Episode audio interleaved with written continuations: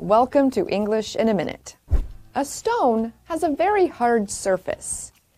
To set something into one would not be easy. So, what do you think set in stone means? Dan, what are you doing this weekend? I might go hiking with a friend, but I'm not totally sure yet.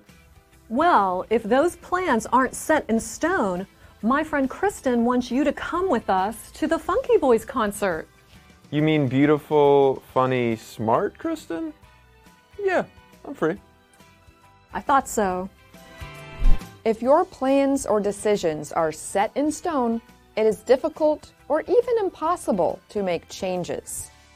If plans are not set in stone, they are less firm and easily changed. And that's English in a minute.